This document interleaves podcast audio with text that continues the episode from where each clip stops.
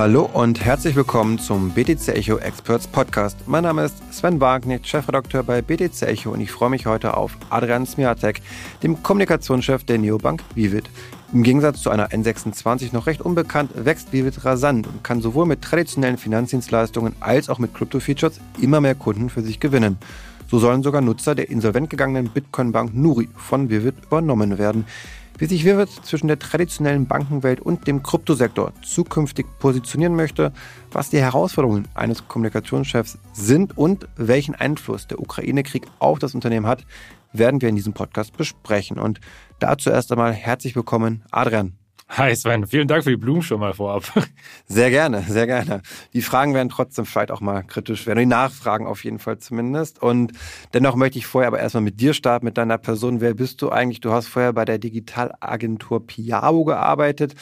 Ähm, wie kommt das? Hast du da auch schon mit Blockchain zu tun gehabt oder noch nicht? Äh, tatsächlich auch. Zu einem zu meinen Kunden äh, gehörte auch Definity, den hast du wahrscheinlich schon mal von gehört, äh, das Definity-Projekt. Ähm, die waren auch einer meiner Kunden, aber generell war ich sehr viel fokussiert auf den Bereich Fintech. Also alle Fintech-Kunden, äh, da hatte ich irgendwo in der Regel meine Finger mit im Spiel gehabt, damals bei Piabo, genau. Hm. Und ja, du bist jetzt eben dort der Kommunikationschef und da frage ich mich immer, wie, wie macht man das? So einem jungen Startup was relativ schnell gewachsen, auch aus den letzten Jahren. Du hast mir mal die Zahlen verraten. Ich weiß nicht mehr genau, wie viele Mitarbeiter ihr jetzt seid. Kannst du gleich nochmal vielleicht erzählen. Aber wie, wie ist so, was sind die großen Herausforderungen für dich, das zu managen? Mhm. Ähm, also Vivid generell, äh, wir sind eine mobile Banking-App äh, mit allerlei anderen ähm, Services mit drin. Wir sind so um die 200, 250 Leute jetzt aktuell, ähm, verteilt auf mehrere Büros, äh, Headquarter hier in Berlin, ähm, haben aber auch ein Büro in äh, den Niederlanden, in Amsterdam, in Kasachstan, Almaty und in Zypern, äh, in Limassol. Das sind, das sind quasi unsere Hubs. Wir haben so eine Hub-Struktur ähm, etabliert. Und äh, von da aus arbeiten wir an allen möglichen Services von Investment in, hin eben auch äh, zu Kryptowährungen. Das gehört auch mit unserem Portfolio dazu. Und puh, die Herausforderung eines Kommunikationschefs, äh, gute Frage.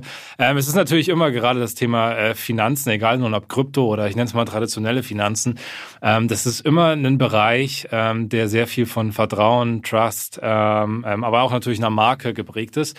Und das ist das, worum ich mich irgendwie den ganzen Tag äh, kümmere. Ähm, eine Marke bei, für, von Vivid, im Namen von Vivid aufzubauen aufzubauen, ähm, das Vertrauen natürlich in der öffentlichen Wahrnehmung zu gewinnen, aber natürlich auch unsere Produkte zu erklären und eben auch komplexere Produkte wie Kryptowährungen eben nicht nur für so Krypto-Nerds wie euch ähm, ähm, schmackhaft zu machen, sondern eben natürlich auch für die breite Masse, weil äh, nimm's mir nicht persönlich, aber äh, die Kryptos aktuell immer noch so eine immer noch so eine spitze Zielgruppe, auch wenn es über die letzten gerade ein zwei Jahre unfassbar toll gewachsen ist und groß geworden ist und immer alltagstauglicher wird, sage ich mal. Ähm, der, der große Badge an Personen, die noch nie was von Krypto gehört haben oder so maximal das irgendwie einmal in der Tagesschau angeschnitten bekommen haben, ähm, die sind natürlich noch da draußen und äh, denen will ich natürlich auch das Thema schmackhaft machen. Und äh, das würde ich sagen, ist eigentlich die größte Herausforderung, immer an diese Leute ranzukommen, die aktuell weder was von Mobile Banking zu tun haben. Es gibt immer noch Unmengen an Menschen, die nicht mal Online-Banking haben. Und dann natürlich ein Step weiter, der noch komplexere Schritt, natürlich noch das Thema Kryptowährung mit ranzubringen. Mhm. Jetzt gerade haben wir einen großen Vertrauensverlust, also speziell im Kryptosektor, jetzt nochmal durch den FTX-Crash zum Beispiel. Gab es da bei euch auch Kundenanfragen, die euch dann angeschrieben haben, ja, ist, sind meine Kryptowährungen sicher bei euch überhaupt? Also habt ihr das besprochen, auch wie ihr darauf reagieren sollt? Mhm.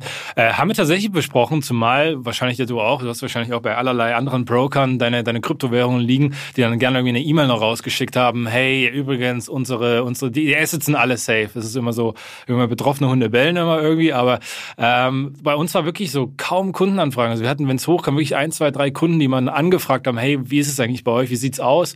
Ähm, und da waren wir dann doch erstaunt, weil wir hatten auch schon überlegt, okay, schicken wir jetzt auch, das fällt auch in meinen Aufgabenbereich rein, ähm, generell die Kommunikation auch direkt zu unseren Kunden, nicht nur zur Allgemeinöffentlichkeit.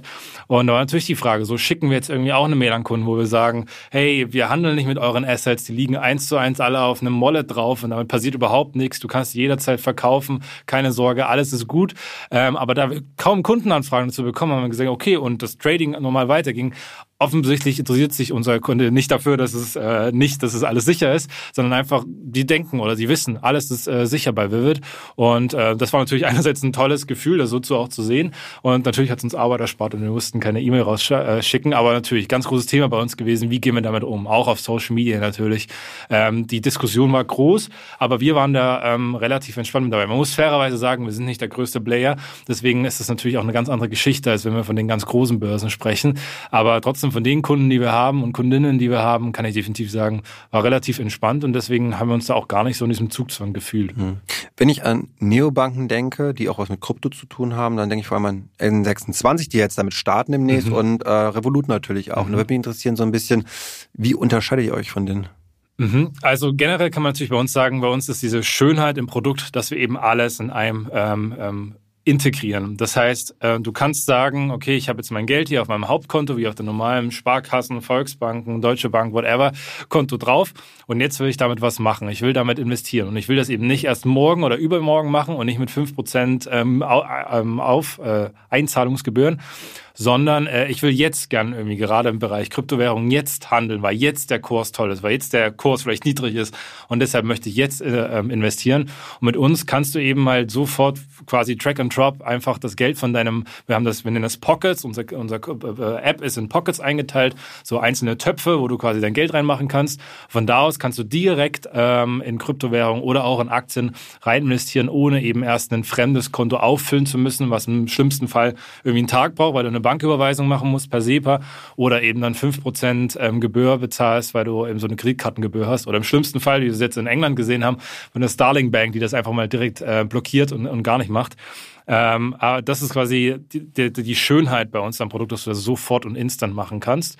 Und eben des, den großen Zugriff auf eine vielerlei von Assets. Eben neben dem, wie gesagt, Aktien, ETFs oder auch Edelmetallen, eben, dass du ähm, bis zu 300, je nachdem, in welchem Land du gerade bist mit uns, ähm, bis zu 300 Kryptowährungen hast, in die du frei rein investieren kannst. Wir wollen da natürlich unseren Kunden gewissermaßen an die Hand nehmen und äh, ihnen eine gewisse Selektion auch bieten und auch sagen so, hey, das sind jetzt sehr volatile Coins, seid da vielleicht ein bisschen vorsichtig oder hier, also die Top 5, so Wisdom of the Crowd, ähm, das sind die fünf, wo die meisten rein investiert haben, also so ein bisschen ein sichererer Bet, aber wir, trotzdem wollen wir halt unsere Kunden und Kundinnen nicht bevormunden. Muss ja nicht sicher sein bei Meme-Coins unbedingt, ne? wenn er ja, gerade steht bei so, dann muss man ja, darauf ja, passen vielleicht. Äh, Dogecoin ist immer mit oben dabei, lustigerweise, genau. Aber, aber das ist halt das, was wir so ein bisschen, wir wollen immer diese Waage finden aus. Natürlich Access wollen wir bieten, wir wollen nicht bevormunden unsere Kundinnen und Kunden, das können die glaube ich, glauben wir, ähm, auch relativ gut allein. Aber trotzdem natürlich haben wir einen sehr, und das wurde jetzt auch nochmal ein bisschen verschärft, ein, ein Risk Assessment, also wirklich eine Risikoanalyse, eine Risikobewertung,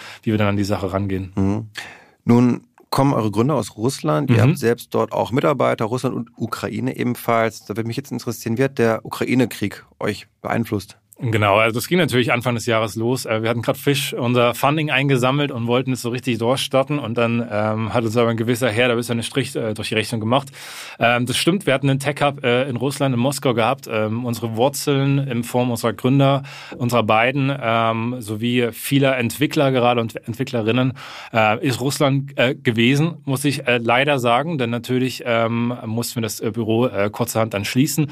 Ähm, äh, einer der Founder, Alex, äh, der sagt auch immer so, ich bin leider zum Migrationsexperten geworden in diverse europäische Länder ähm, weil wir natürlich im Gegensatz zu vielen anderen, muss man wirklich sagen, nicht gesagt haben, okay, wir machen jetzt hier den Laden dicht, ähm, letztes Mal das Licht aus und äh, ihr könnt bleiben, wo der Pfeffer wächst. Nee, es ist, die haben angefangen 2019 unsere App mit aufzubauen und dementsprechend ist es natürlich Familie und das sage ich jetzt nicht, nicht so schwafelig nur dahin, sondern es ist einfach so und deswegen haben wir die Leute dann natürlich auch versucht, bestmöglich in andere ähm, Büros umzu, umzuschiften. Natürlich nicht alles mitbekommen, weil haben sie kranke Eltern zu Hause oder schon Familie oder alles, äh, kannst du dir vorstellen. Es ist nicht immer so einfach. Aber wir haben es geschafft, gut die Hälfte aus unserem russischen Büro auch wirklich ähm, zu relocaten. Viele sind nach äh, Kasachstan gegangen, nach Almaty. Ist kulturell sehr ähnlich. Ähm, daher ist es, sage ich mal, einfacher, auch rein sprachlich natürlich dahin re zu relocaten. Aber jetzt auch immer mehr, das dauert natürlich dementsprechend länger, aber immer mehr sind es auch hier mit nach Berlin gekommen. Ähm, große Anzahl äh, an Leads, auch unsere Crypto-Leads zum Beispiel. Evgenie ist mittlerweile hier mit in, ähm, in Berlin und ähm, das ist so, was uns die letzten wirklich das halbe, fast dreiviertel Jahr auch wirklich busy gehalten hat. Die Leute das heißt, sind ja viele, um es richtig zu verstehen, echt geflohen. Also dass sozusagen die halbe Belegschaft aus Russland sozusagen ja. die Taschen gepackt hat und gesagt hat, okay, bevor ich jetzt einberufen werde, in den Krieg muss, genau. nämlich die Sachen und guckt, dass ich irgendwie aus dem Land komme, auch wenn das jetzt teilweise nicht mehr so einfach war, weil die ja, nicht mehr geflogen sind, irgendwann nicht mehr rausgekommen sind. Habt ihr auch das Thema, dass manche es nicht mehr geschafft haben, rechtzeitig rauszukommen? Mm, nee, geschafft haben es tatsächlich alle, die es wollten, haben es auch geschafft, ähm, rauszukommen. Ähm, und ich will auch nochmal das auch nochmal hier damit sagen, so, auch die, die in Russland geblieben sind, sind es nicht, weil sie irgendwie systemtreue äh, ja. Putin-Anhänger sind oder sowas, äh, sondern es ging einfach familiär nicht anders. Ähm, da, jeder bei uns äh, bis zur letzten äh, Körperzelle ähm, hat sich gegen das gewehrt und ähm, während sich heute, ich glaube, das sind die größten Spender mittlerweile bei uns im Unternehmen, die immer, äh, immer noch äh, in die Ukraine spenden, äh, weil sie sich natürlich auch persönlich ähm, schuldig dafür fühlen, was das Ganze noch, noch trauriger macht. Ähm, aber genau, alle, die es äh, rausschaffen wollten, sage ich mal, haben das auch geschafft. Das waren teilweise wirklich Nacht- und Nebelaktionen, wo Leute dann wirklich ihre Sachen, gerade wo dann dieser Einberufungsbefehl dann kam, sind wirklich Leute dann in der Nacht da, haben sich ins Auto gesetzt, äh, saßen drei Stunden im Auto an der, an der kasachischen Grenze oder georgischen Grenze, um da rauszukommen. Also es ist Wahnsinn. Ähm, ich bin mir persönlich auch so ein bisschen, also nicht dankbar für die Situation, aber dankbar natürlich auch Teil eines solchen Unternehmens gewesen zu sein jetzt in der Zeit, weil man natürlich auch, ja, man hat First-Hand Information einfach gehabt die ganze Zeit und konnte sich mit den Leuten austauschen und es ist schon wirklich beeindruckend, traurig und wirklich krass, was da einfach so äh, passiert ist. Ähm, aber umso schöner, also jetzt so, um so ein bisschen mal das Positive hervorzuheben, also natürlich jetzt Leute um sich herum im Büro hat, äh, die man vorher nicht hatte, äh, was natürlich auch so remote äh, alles super, aber mal mit den Leuten, mit dem mit der Kryptochefin äh, am Mittagstisch zu sitzen ähm, und da mal ein bisschen Kryptowissen abzugreifen, ist auch nicht schlecht, muss man sagen. Gut, dann würde ich sagen, drücken wir denen, die in Russland bleiben mussten, sozusagen die Daumen, dass sie eben ja gut durch diese Situation kommen, irgendwie nicht einberufen werden und ähm, genau, lass uns das Thema jetzt nicht, nicht wechseln, das wäre jetzt vollkommen ja. falsch. Wir bleiben irgendwie auch dem Thema, aber jetzt Krypto wirklich nochmal konkret äh, werden und zwar, ja, wir alle haben es mitbekommen, die Bitcoin-Bank Nuri, die musste ja leider insolvent anmelden, hat ja viele Kunden gehabt und da seid ihr jetzt nun sozusagen eingesprungen oder ihr bietet euch an, sozusagen diese Kunden von Nuri jetzt zu übernehmen, dass sie zu euch wechseln. Ähm, kannst du da mehr zu verraten? Mhm, genau. Äh, ja, als, als Nuri leider ankündigen musste, dass sie Insolvenz anmelden, äh, ist natürlich in erster Linie mal schade, weil der Markt ist groß genug, wir müssen uns nicht gegenseitig bekriegen. Ähm, und jeder, der irgendwie die Flagge hochhalten kann, gerade auch im Bereich Krypto, ist eine Bereicherung. Dementsprechend ist es natürlich schade gewesen, als Nuri sich dann irgendwie verabschieden musste. Nichtsdestotrotz ähm, äh, haben sie einen wertvollen, sehr aktiven, bis zuletzt sehr aktiven ähm, Kundenstamm gehabt.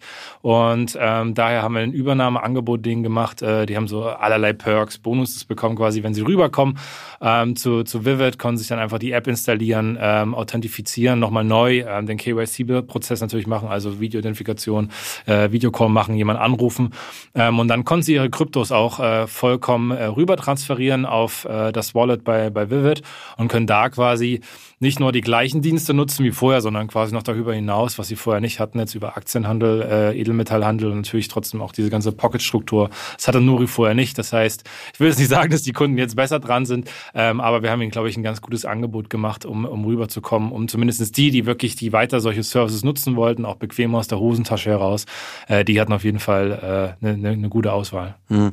Nun ist es für keinen Fintech-Player eine leichte Zeit. Für den Kryptosektor würde ich sagen, ist es aber noch schwieriger. Ähm, wie stark beeinflusst euch denn diese ja gerade schon zum Teil depressive Stimmung im Kryptomarkt in euren Entscheidungen jetzt zu sagen, okay, ihr habt ja zwei Säulen. Ihr habt das normale Banking, sage ich jetzt mal, was mit Krypto nichts zu tun hat, und ihr habt das Krypto, Krypto-Feature-Bereich. Und ähm, werdet ihr deswegen vielleicht eure Krypto-Vorhaben ja, etwas reduzieren, weil ihr sagt, okay, das macht gerade Wirtschaft vielleicht nicht so viel Sinn, sondern wir mhm. konzentrieren uns eher auf den traditionellen Bereich? Ähm, ist natürlich immer was, was wir äh, fortlaufend am Ende diskutieren müssen, äh, leider. Hättest du mich von einem, von einem Jahr gefragt, wie es irgendwie in zwei Jahren bei Vivid aussieht, Krypto, hätte ich gesagt, so ja, Krypto, das wird das große Ding mit bei uns sein. Und da haben wir das größte Wachstum auch gesehen, auch weil wir einfach relativ schnell da auch an Lizenzen rangekommen sind und all solche Geschichten. Ähm, aktuell sieht es natürlich ein bisschen schwieriger aus heißt nicht, dass das äh, Volumen bei uns gesungen ist, ganz im Gegenteil. Also wir sehen die Kunden und Kundinnen, die vorher auch Krypto getradet haben, die machen das aktuell noch im gleichen Ausmaß. Das heißt, wenn jemand vorher, jetzt mal angenommen, einfach hypothetisch drei Bitcoins sich monatlich gekauft hat, dann äh, macht der oder die das aktuell immer noch. Ist nur einfach halt der Fiat-Währungswert, sage ich mal, ist natürlich deutlich äh, drastisch gesunken ähm, dadurch. Aber wir sehen quasi, unsere Kunden glauben daran, äh, unsere Kundinnen wollen äh, weiter äh, da rein investieren. Aber der Kundenzuwachs äh, ist natürlich deutlich geringer geworden. Das ist, das ist definitiv klar. Ähm, für uns gehört es mit dazu in diesen eben dieser, dieser Konstellation. Wir haben dieses normale Daily Banking, wir haben Aktieninvestment, wir haben Kryptoinvestment. Ähm, das, das gehört, dieses Dreier-Team gehört irgendwie zusammen für uns. Das heißt, wir werden auch weiter rein investieren. Na klar, jetzt haben wir vor drei Monaten unsere Aktieninvestmentlizenz in den Niederlanden bekommen, wo wir theoretisch auch drauf ähm, äh, Krypto aufbauen können, was uns natürlich da die Tür offen hält, wieso wir da aktuell dann tendenziell halt mehr einfach rein investieren. Ähm, aber das Krypto-Team ist trotzdem dran, weiter das Produkt auszubauen, gerade das Thema Withdrawals, also die, sich die Kryptowährung runterzuholen, auf ein anderes Wallet oder an Freunde zu verschicken. Das ist ein Top-Rio bei uns. Das wollen wir jetzt äh, Anfang nächsten Jahres auf die Straße bringen, dass unsere Kundinnen und Kunden einfach noch mal ein bisschen flexibler werden. Das heißt, wir fahren nichts runter. Ähm, aber klar, wir sind jetzt nicht mehr so optimistisch, wie wir es vielleicht irgendwie von einem Jahr gewesen wären. Aber das heißt jetzt nicht, dass wir so einmal Kehrschaufel und Besen nehmen und alles äh, zusammenfegen. Ja, wie schaut es bei euch so mit den regionalen Unterschieden aus? Weil ihr seid ja eben nicht nur in Deutschland aktiv, sondern mhm. Italien, Spanien, Frankreich und so weiter und so fort. Ähm, kannst du da irgendwie Unterschiede ausmachen von der Aktivität oder gibt es auch vielleicht da die Sache, dass einfach woanders habt ihr eine Lizenz und dann wiederum nicht und könnt dort, wo ihr Lizenz habt, mehr machen? Genau, also wir, man muss ja unser Produkt quasi erstmal generell, unser Kryptoprodukt in zwei Unterbereiche einteilen.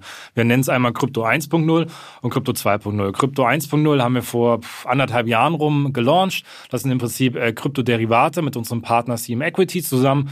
Das heißt, ähm, du kaufst nicht direkt die Kryptowährung quasi, sondern nur, solltest du was im Vertrag, dann am Ende mit CM Equity. Ähm, und äh, das war erstmal ein, ein tolles Einstiegsprodukt, äh, gerade für viele Kundinnen und Kunden, die noch nie mit Kryptos was an der, an der, ähm, am Hut hatten. Ähm, aber natürlich war die Nachfrage groß nach echten Kryptowährungen, logischerweise. Ähm, und deswegen haben wir dann ähm, ich bin immer so schlecht in Timeline, sollte ich eigentlich wissen als äh, Comms-Chef, aber äh, dann haben wir vor, ich weiß nicht, so ungefähr ein Jahr, von dreiviertel Jahr, dann äh, Krypto 2.0 gelauncht. Ähm, was bedeutet, du kannst echte Kryptowährungen kaufen. Wir sind der, der Counterpart direkt dagegen. Ähm, wir haben einen Custodial-Partner, was Copper ist, wo quasi die Kryptowährungen auf dem Wallet gespeichert werden und auch versichert sind. Ähm, aber das reine Brokerage, das reine Trading können wir abwickeln. Das läuft aktuell über unsere italienische Entität, über unser italienisches Unternehmen. Und das können wir eben aktuell äh, in Italien auch anbieten, äh, so wie in Frankreich. Ähm, das sind die beiden Märkte, wo wir aktiv äh, Krypto 2.0 anbieten können mit äh, Zugriff auf über 200 äh, Kryptowährungen, was äh, ziemlich marktführend ist ähm, in, in Europa. Ähm, können wir aber eben aktuell noch nicht in, Frank äh, in Deutschland und in Spanien anbieten, leider. Ähm, da sind wir dran, die nötigen Lizenzen zu bekommen, um das natürlich auch äh, da anbieten zu können, weil wir haben natürlich verstanden, auch gerade unsere deutschen Kunden, die machen uns ordentlich Stress die ganze Zeit, dass wir auch wirklich äh, das anbieten können. Aber das ist quasi so, wie wir es aktuell unterteilen müssen und das ist eben auch aktuell, deswegen meinte ich vorhin ganz am Anfang auch die lokalen Unterschiede, die wir einfach aktuell haben. In Deutschland nur Derivate in Anführungszeichen mit 50 Kryptowährungen, ähm, in, in Italien zum Beispiel schon. Das heißt, da geht das dann doch ein bisschen leichter in Italien, die Lizenz zu bekommen als in Deutschland. Hm, was heißt leichter? Also die, die, die Regulatoren da, äh, die Finanzbehörde hat uns genauso äh, auf, die, auf die Finger geguckt, aber es geht einfach, man mag es nicht glauben, aber in Italien geht es einfach alles ein bisschen schneller. Also da ist die Bereitschaft groß, da gemeinsam was ähm, auf die Beine zu stellen, weil sie auch ganz klar sagen, okay, bevor jetzt hier irgendwie so eine dodgy, halbgare Variante ähm, auf, den, auf den Markt bringt, ähm, arbeiten wir lieber zusammen daran und bringen das äh, sauber auf den Markt. Wir haben da unsere VESP Registration, Virtual Asset Service Provider Registration bekommen und können dadurch äh, legal einfach auch unsere, unsere Real Crypto Version da, da benutzen. Genau. Also es hat nichts zwingend mit Schnelligkeit zu tun, äh, mit, äh, dass es einfacher zwingend geht, sondern einfach, wir haben da das Gefühl einfach, dass die Bereitschaft größer ist da und äh, du hast viele Fintech-Player da auf dem Markt. Das ist echt beeindruckend. Also, obwohl das äh, Bankensystem auch noch sehr traditionell ist in Italien, in diesem Bereich, ähm, das wahnsinnige ähm, Power einfach von Regulatoren Ton. Und auch ich habe immer so ein bisschen, die haben so ein bisschen Bock auch einfach da, da mitzumachen und mitzumischen. Und das ist natürlich dann super. Mhm. Und wir sprechen viel über Fintech und Krypto. Ähm, glaubt ihr, ihr könnt noch viel auch von den ganz traditionellen Banken lernen, von den Sparkassen, Volksbanken, Deutsche Bank oder so? Also gibt es da Dinge, die ihr euch sozusagen abschaut von denen? Mhm.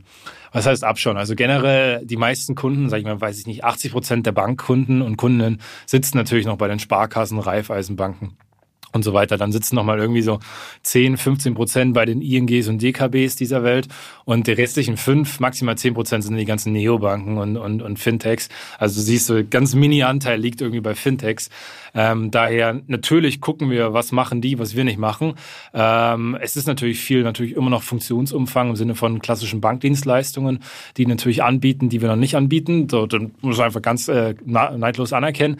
Ähm, und natürlich dieses Thema, was ich vorhin schon angesprochen habe, habe, Vertrauen natürlich. Ne? Eine Sparkasse, mhm.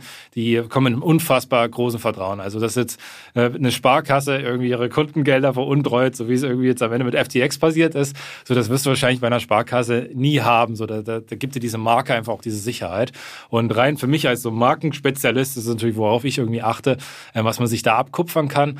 Ähm, und natürlich, die holen auch in vielen Sachen auf. Also die Apps mittlerweile, Sparkassen-Apps sind auch nicht, dass die zwingend äh, schlecht sind, sind auch nicht zwingend gut, aber ähm, man, man sieht, ähm, die, die holen da auch auf. Ähm, aber genau, der Funktionsumfang ist, glaube ja. ich, im Sinne von der klassischen Bankdienstleistung. Also die Apps sind immer noch sehr, sehr schmal aufgebaut und eher Frontends, als das wirklich, das ist, glaube ich, das größte Problem einfach, dass an Sparkassen so ein großer Sacken dranhängt. Das ist einerseits, man muss eiskalt sagen, die Personalkosten, die ganzen Berater, die die haben, die kannst du eben halt nicht einfach irgendwie rausschmeißen. Das ist ein riesiger Chunk an Geld, den die einfach monatlich ausgeben.